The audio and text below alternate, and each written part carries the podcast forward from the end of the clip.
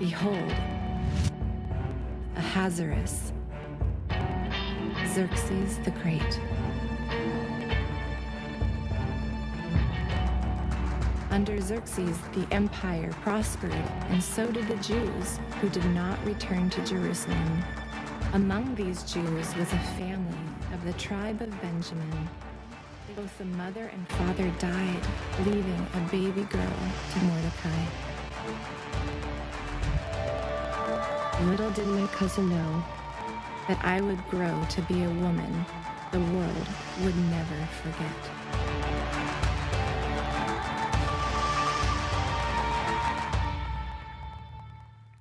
Aren't we happy that we ha- don't forget the name of Esther because Esther and her cousin Mordecai uh, made a difference in our lives? Um, their decisions ripple effect to our life. And uh, our Savior Jesus comes from their lineage or their, their, their decisions because of what they did. And that's uh, fantastic.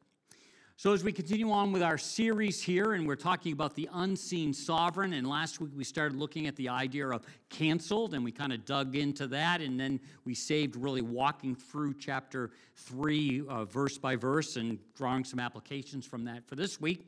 Uh, we continue on, and last time we defined cancel culture this way. Cancel culture is the modern social attitude that controversial speech or behavior must be punished through public shaming, silencing, boycotting, firing, bankrupting, deplatforming, etc. The result is that the offender's influence, presence, and or reputation is canceled out. Now, there are times where this is appropriate. Uh, there is times where somebody has done something that uh, they need to be hand, held accountable for, that there needs to be whistleblowers, if you will. But also, we've seen a wave of situations where uh, people are canceled basically because they have a different opinion regarding something than the you know, popular culture has. Uh, last week we highlighted some of those. We especially highlighted uh, Chris Pratt and some of the things he said, and how immediately after that, and immediately after that, there was this move to kind of minimize him. And in his life so far, that hasn't actually taken place, but there, but there was some threatening of doing that. And, uh, you know, nobody is safe. Uh, you know, a few years ago, I, I, was surprised and I couldn't believe that uh, this person's uh, was canceled. And uh, you may recognize him. This is Mr. Potato Head. And uh, just, you know, the whole idea of Mr. Potato Head. They did not want Mr., they wanted just Potato Head. And I think there was a Mrs. Potato, Potato Head, so I don't know if there was, you know, that much going on there. And you can see I've got Darth Tater here. Uh, when I turned 40, some friend of mine gave that to me, and, and I've had it all these years, keeping it in the package. So, you know, it's a memorabilia kind of thing. But again, it's just crazy how uh, there are these situations, these people that uh, just want to be canceled or trying to cancel these people, and it just doesn't make sense.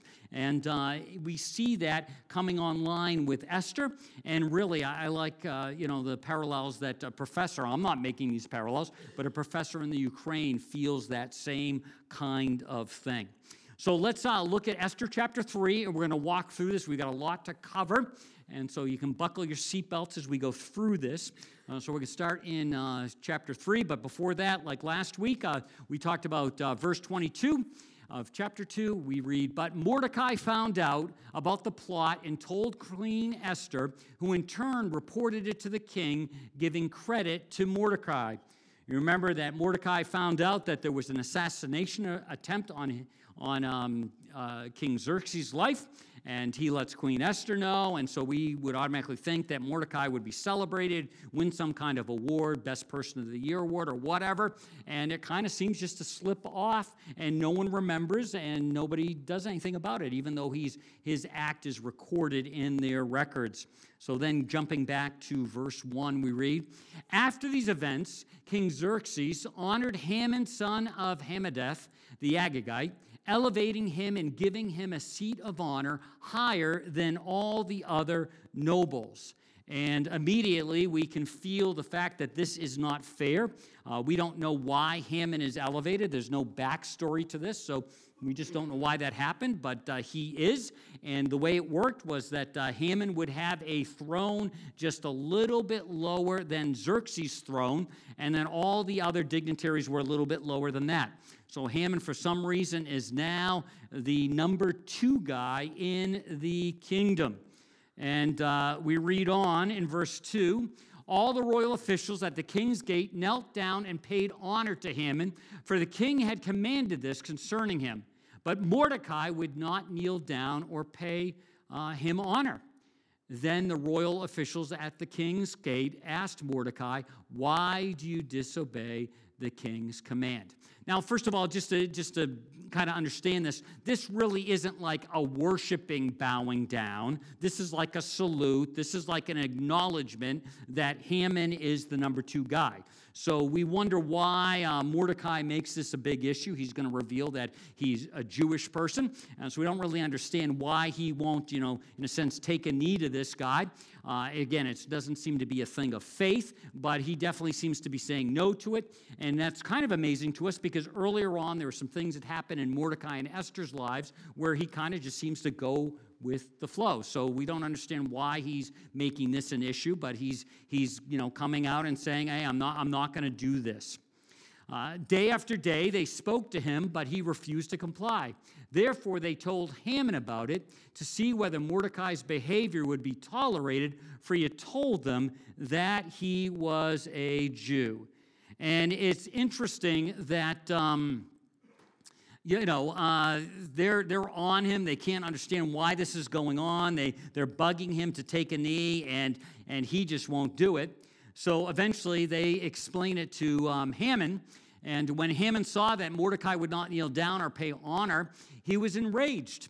And it's kind of interesting, you know, sometimes you and I can uh, have people in our lives and everybody's saying good things about us, and all it takes is one person to say something negative to us, and we can't like handle it. We're like going to explode. And this really is kind of immature on Haman's life, where, you know, why is he making this such a big deal? You know, there's one guy, but he just gets captivated by this one person. And as the story unfolds, we're going to say that he just cannot get it out of his mind. And sometimes you and I have to kind of let it go. Somebody's kind of like on our case or doesn't appreciate us, but we have all these positive things going on in our life. And for whatever reason, we seem to fixate on that. And uh, we're like Haman in that sense. Uh, yet, having learned who Mordecai's people were, he scorned the idea of killing only Mordecai instead of Haman, looking, looked for a way to destroy all of Mordecai's people, the Jews throughout the whole kingdom of Xerxes. And again, just a overreaction to all this. Then in verse 7, we read in the 12th year of King Xerxes, in the first month, the month of Nisan, the pur, that is the lot or dice, were cast or was cast in the presence of Haman to select the day and the month. And the lot fell on the 12th month, the month of Adar. Then Haman said to King Xerxes, There is a certain people dispersed among the peoples in all the provinces of your kingdom who keep themselves separate. Their customs are different from those of all other people, and they do not obey the king's law. It is not in the king's best interest to tolerate them. Goes on, if it pleases the king, let a decree be issued to destroy them, and I will give 10,000 talents of silver to the king's administrators for the royal treasury. And this was a lot of money. This is thought to have been three quarters of one year's budget for the kingdom. And if you recall, King Xerxes hadn't done well trying to take out the Greeks, so he's probably out of money, needs more money, so this should be significant to him. But again, the king doesn't seem to be bothered by that part. So the king took his signet ring from his finger and gave it to Haman, the son of Hammedatha, the Agagite, the enemy of the Jews. Keep the money, the king said to Haman, and do with the people as you please. And what's amazing too about this is King Xerxes is just very irresponsible. I mean, Haman says this, he doesn't investigate it, he doesn't look into it, he's just irresponsible. And sometimes you and I can be irresponsible. Someone gives us one side of a story and we don't investigate this, and we see Haman doing this regularly. The things that you and I are responsible for, we ought to, in a sense, pay attention be aware, take that responsibility seriously. King Xerxes doesn't seem to do that. He seems to just be into himself, into the next perceived win, into uh, pleasing himself, but he doesn't take leading the kingdom very responsibly because he hands it off just immediately to Haman. Then on the 13th day of the first month, the royal secretaries were summoned. They wrote out in the script of each province and each language of each people of all Haman's orders to the king's satraps, the governors of the various provinces, and the nobles of the various people. These were written in the name of the king, Xerxes himself, and sealed with his own ring. Dispatches were sent by the couriers to all the king's provinces with the orders to destroy, kill, and annihilate all the Jews, young and old, women and children, on a single day, the 13th day of the 12th month, the month of Adar, to plunder their goods. A copy of the text of the edict was to be issued as law in every province and made known to the people of every nationality so they would be ready for the day. And then this verse is just uh, unbelievable. At that, at the king's command, the couriers took off. The orders were also posted in the palace complex of Susa.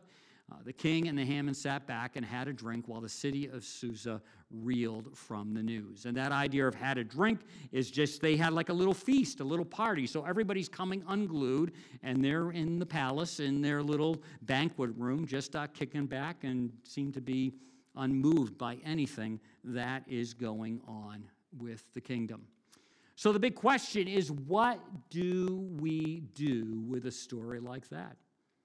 Uh, what does that story say to us today? Um, again, uh, the pastor professor from the capital city of Ukraine talks about him seeing similarities, that feeling like he's being canceled. We've talked about that kind of culture that somebody disagrees or somebody's not liked, and we see the description of the people. It's uh, not accurate, also, but uh, they see them wanting to be canceled. So, what do we do? How do we how do we see this story? How do we see the unseen sovereign? Do we even see them? And how do we do that? Well, I don't know if you've ever seen any of these uh, images before. Uh, what do you have here? A duck? Or a bunny? Oh, see? Look at that. Very clever. Duck or bunny. You see? You got to look at it. And, uh, you know, you got to look at it with a little more of a discerning eye.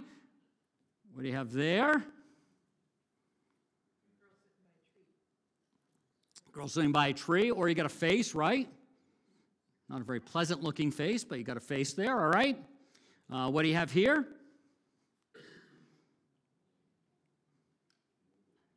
An older, seasoned lady, we might say, you know, in her later years, or a young girl, you know, you can look at it either way.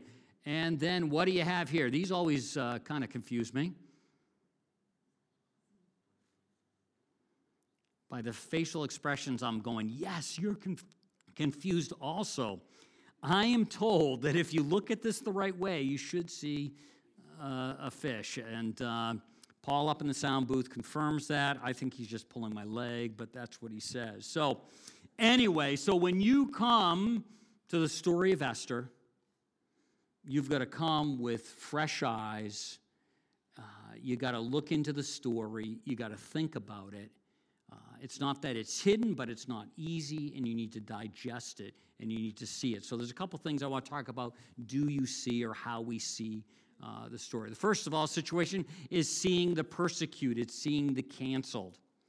And, you know, and we can live our lives and uh, not see them because uh, it doesn't affect us. And until it affects us, then it bothers us. I tell you the stories about Christ followers uh, cowering in subways under the Capitol and cities because there's bombs falling on them, and we see imageries of them singing, um, you know, songs, uh, you know, hymns and things like that. And all of a sudden we see that and we identify with that, but there's other people in our world that suffer and we may not be aligned with them with beliefs and faith and all those kinds of things, but we need to see the persecuted, we need to see the canceled. Uh, there aren't easy answers to these situations.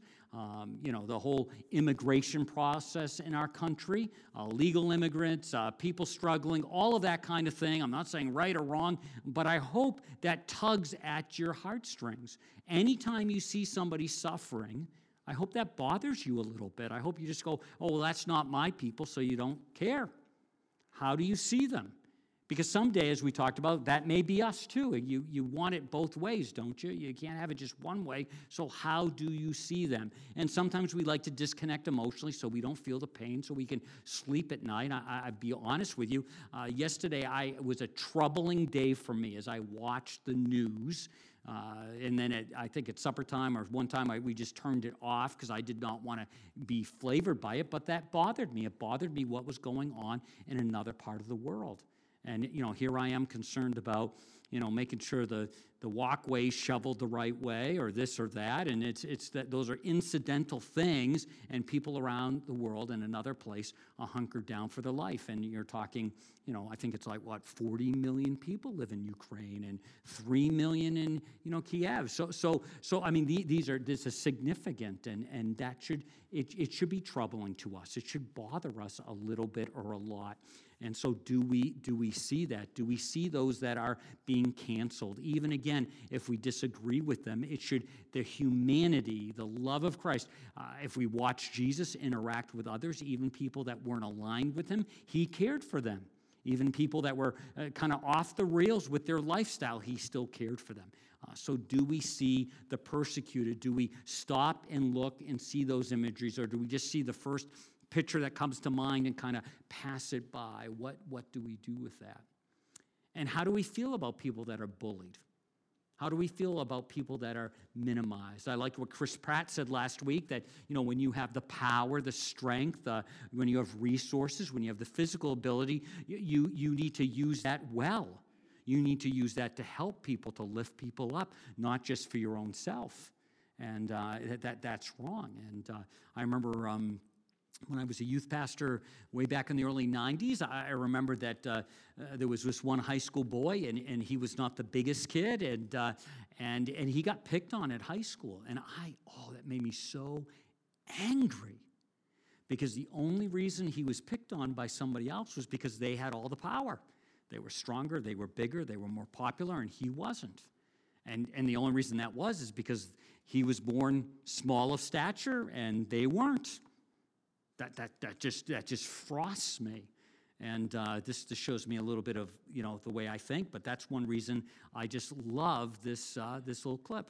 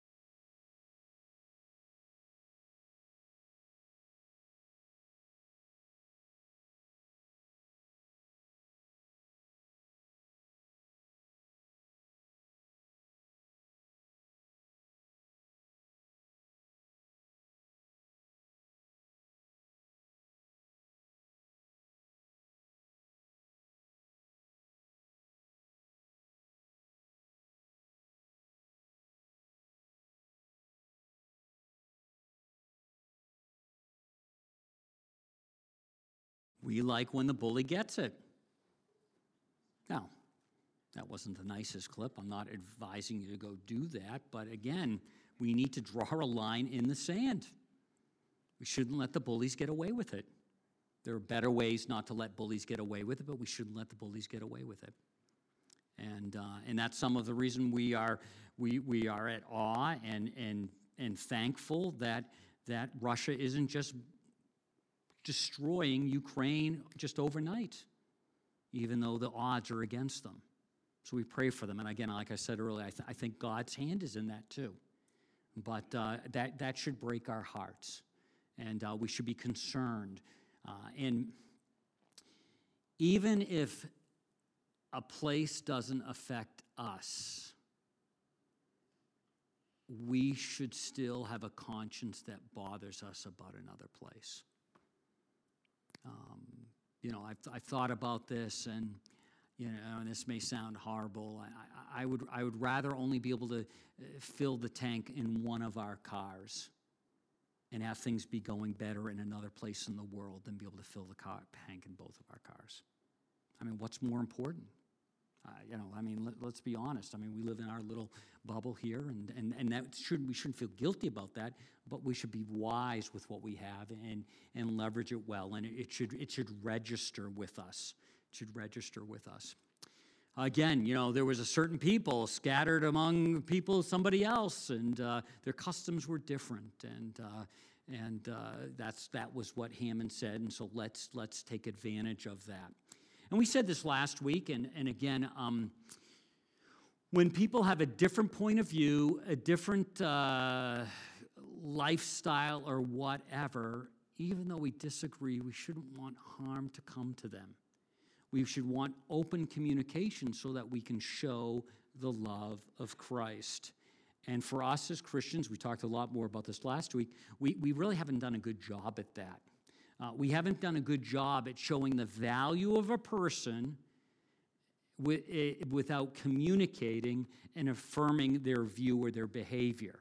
And it's messy. We should be able to walk and have conversations and say, I value you as a person, but I don't affirm uh, your uh, view of life or behavior. I mean, Jesus obviously was the master of this, right? I remember the woman caught in adultery. It always amazes me the woman was caught. There had to be a man Why'd they let him off the hook? There should have been the woman and the man caught in adultery, not just the woman, right? That, that, that's, that's horrendous in of itself. If you're going to call them out, call both of them out, right? And then what does Jesus say? Uh, Jesus says, I don't condemn you, but go and sin no more. So he, he's able to show the value of a person without affirming their behavior. And this isn't easy work. This isn't for the faint heart. You, you and I want to be black and white. We want to right and wrong and just. It's not that easy. We live in a messy world. And if we want to engage in our messy world, we need to be willing to get a little bit of mess on us. So we need to, again, see those who are persecuted and those who are canceled and, and, and just engage with that, see with that, just not pass by. Uh, you know, we shouldn't be so troubled. We shouldn't be so anxious about it that we can't kind of function in society, but we should be aware of them and aware of what's going on. We also need to see the enemy, en- enemy, yeah, enemy of our souls. Uh, you know, we don't talk about this all the time, but there is an evil one. There is a devil. He's the fallen angel, number one angel, and he fell. He wanted to do things his way, and he is the enemy of all of our souls. Paul writes of this when he says, Our fight is not against people on earth. We're here fighting against the rulers and authorities and the powers of this world's darkness. We are fighting against the spiritual powers of evil in the heavenly places. There's something bigger going on. Now, we don't need to see a demon behind every bush. We don't need to blame everything on spiritual warfare, and all those kinds of things. Um, sometimes it's the world we live in tugging at our heart. Sometimes it is spiritual influences. And some of it's just me.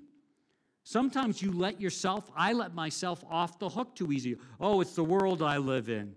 Oh, it must be some, I'm under attack. No, it's just the, the, just the bentness of my own personal heart. I don't need a world that's not walking with God. I don't need negative spiritual influences. I fight. It's just me. I'm my own soul's enemy.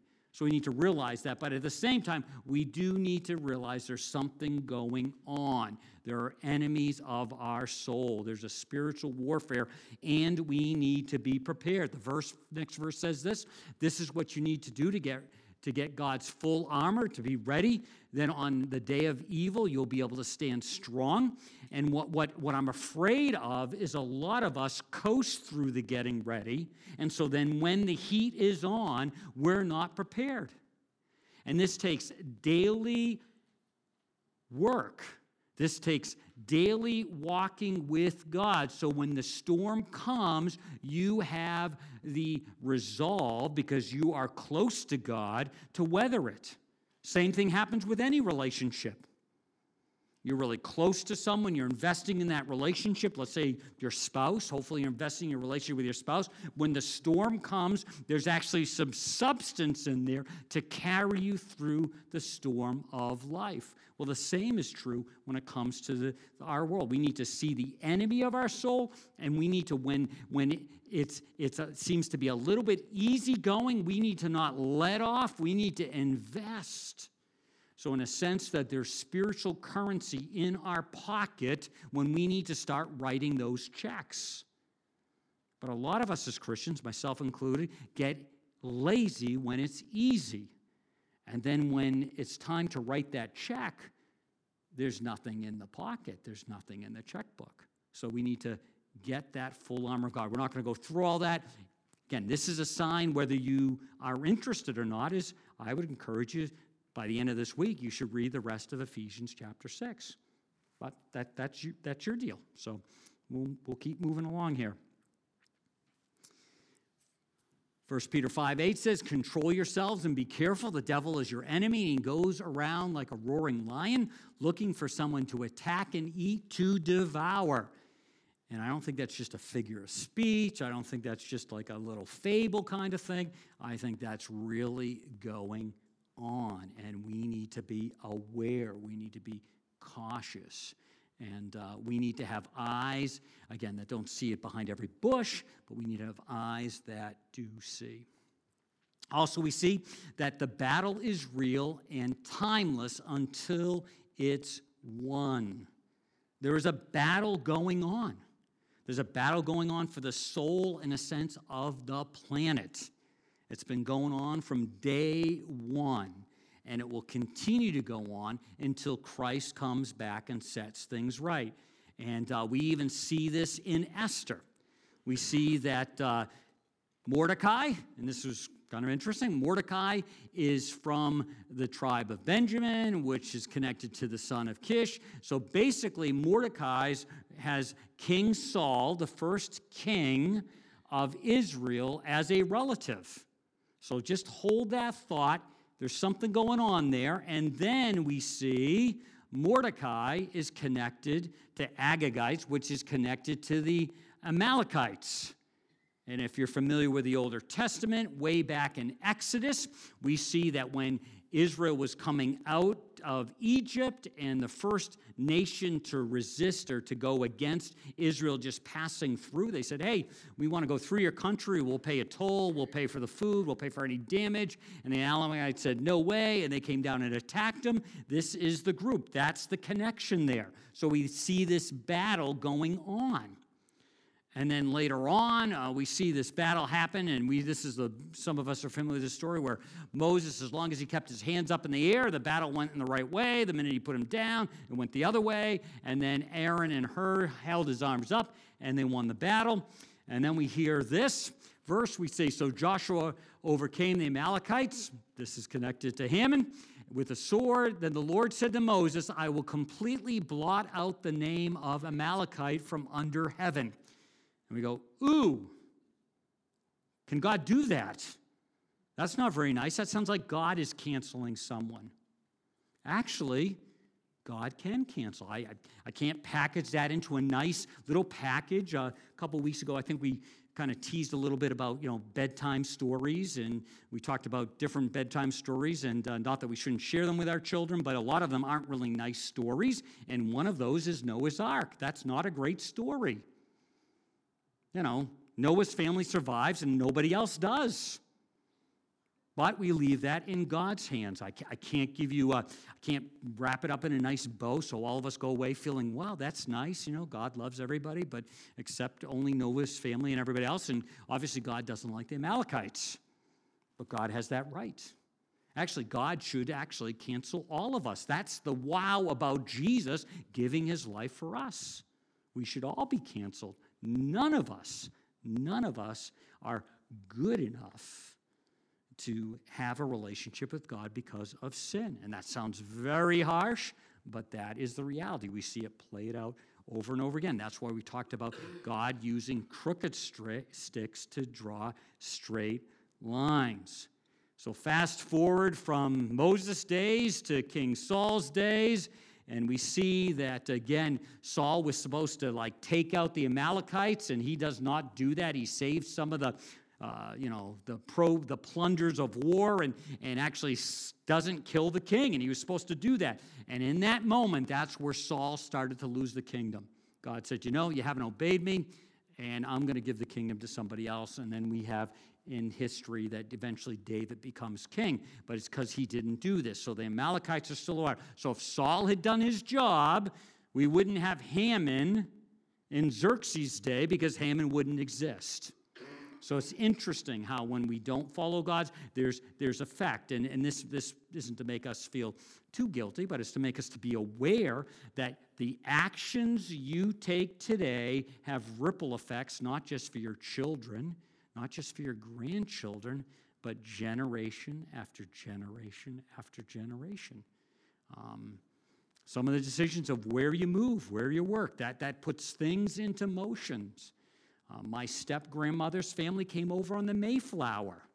That, that was a decision. If, she had, if that family had stayed you know, in Europe, then, then there would be something different. All these things have, have effects, and we need, to, we need to realize that. So, again, we're in this ongoing sense war, battle, and we need to realize it's going to be one someday. Christ is going to come someday and set things right. But until then, this, this good and evil is just going to continue on and on and on.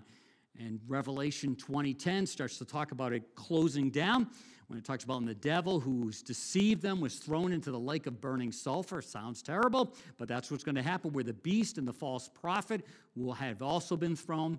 They will be tormented day and night forever and ever. And if you get down to the end of Revelation, you'll see then someday there'll be a new heavens and a new earth, there'll be a new start, and everything will be as God has intended it to be. He's a let it unfold this way. And again, there's great debate why.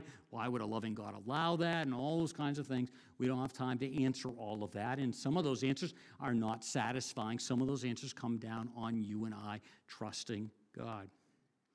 So, see the unseen sovereign. And this is probably one of the, the coolest takeaways for me personally trying to remember how do I trust God in uncertainty? How do I trust God when things are just crazy, when I can't tie it all together in a nice bow? And uh, this is the situation. And I was talking with my dad a little bit about yesterday, and he said it's kind of humorous how this all pans out. But before we get there, just this idea that people might throw lots or dice to make a decision but the answers always come from the Lord, so He's a part of that process. So we just saw this situation where the lots were cast and the die was thrown to choose days and that kind of a thing. And then we also read this out of Proverbs To the Lord, a king's mind is like a ditch. Boy, that's a step down, huh? You're a king, you're a ditch. Used to water the fields. He can lead the king wherever he wants him to go. So, again, showing this all going. And, uh, you know, when we think about, again, the, uns- the unseen sovereign, uh, we need to realize that we're following government and how that all works. And again, there's a this tension between 1 Peter 2.13 that says we should obey the government, and then in Acts where uh, Peter says, you know, uh, I'm going to obey uh, God, not man. So we live in that tension. Uh, we had better be honest when we stand against a government saying that they're out of line with God's will, that that's really the case. I've heard some really wacky examples of that. You remember what Jesus did when um, they tried to trap him with paying tax? Uh, they said, Jesus, uh, do you think we should pay taxes? He said, Give me a coin. Gives him a coin. He says, Whose image is on this? Caesar. He goes, Render to Caesar what is Caesar and what is God's, God's. And that's the tension we live in. We talked earlier on that uh, any authority on the planet has been given from God to that person. That person is a conduit of God's authority. And when that person misuses that authority, there is a moment not to follow that person's authority. That takes place in the home. You go back to the earlier messages we talked about, it takes place in government, boss, all this kind of a thing. So we live in tension of these two things. So we're called to follow and lead, but at the same time, stand up when we're supposed to stand up. But then let's get back to this idea here is that when the dice was rolled, it came down to the 13th day of the first month, and we just kind of read over that. I've read over that probably a bunch of times, and I didn't realize that that day is actually the day before the Jewish people celebrate the Passover. And if you know about the Passover from Exodus, when the people were leaving Egypt, they put the blood over the mantle of the door so they would be passed over. That is the day that this dice comes out, this rolls this date. And so I am imagining those that understood and remembered their heritage said, wait a minute. The day before we're supposed to get wiped out, or the day around that, is the Passover. Maybe God is sending us a message that he is going to deliver us. The Passover begins, the, begins with Exodus and when God delivers his people pro, from the promise to redeem them um, from the captivity of Egypt after 430 years of seemingly unseen sovereign working. So maybe this is going to happen again. And that just blows my mind that all that is lining up. You see, God is involved, God does care, God is watching. Paul tells us about this when he says, So what do you think? With God on our side like this, how can we lose? If God didn't hesitate to put everything on the line for us, experiencing our condition and exposing himself to the worst by sending his own son, is there anything else he wouldn't gladly and freely do for us? And who would dare tangle with God by messing with one of his chosen? So, the idea here is we see this in the Older Testament. We see Esther and we see God sending the message. You know, those dies, the dice being rolled, the choice of the date, that seems all arbitrarily. But believe it or not, it's happening right at the Passover. So, this is the message, if you're looking for it, that you're going to get passed over, that you're going to be delivered. So, seeing the unseen sovereign takes us to focus and think and slow down. And then number five is to see your part in the story. So, what's our part in the story? What's that mean for us today? I love what James writes. He writes this So give yourself to God. You have to ask yourselves, are you, have you given yourself to God? Have you done that? Uh, have you said yes to Jesus? Uh, do you give yourself to God on a regular basis? Do you give yourself on a regular basis to God? Stand against the devil, and he will run away from you. I love that. So, if you give yourself from God, you're, you're making that investment. Then, when those attacks come, he will actually run away from you because you're strong in God. Come near to God, and he will come near to you. Almost the imagery that God is already leaning towards me. All I need to do is lean towards him, and we touch shoulders, and he's there. You are sinners, so clean out your life of sin, clean out sin out of your lives. Be active, be looking for the things we're out of alignment. None of us have arrived, so we keep working at that. We keep following God's lead on that. You are trying to follow God and the world at the same time, making make your thinking pure. So try to really deal with that. Where where am I focused? What am I doing? What am I thinking about? And then you start to see yourself a part of the story. So when you see yourself a part of the story, then you can see God in your life. So our bottom line is this the unseen sovereign is seen when your eyes are open. And so are your eyes open? That's up to you. Let's pray. Heavenly Father, we just thank you for the story of Esther. Uh, we're thankful how it speaks to us all these years later. Uh, we thank you for the way you deliver your people and uh, the way you work in our lives. And we thank you for the way you care. And just seeing the fact that you are involved in the story of Esther, even though your name really is not even mentioned. But we can see your fingerprints. And that gives us hope that your fingerprints are working in our lives today, in our personal lives, and even on the world stage uh, that we see um, unfolding before us.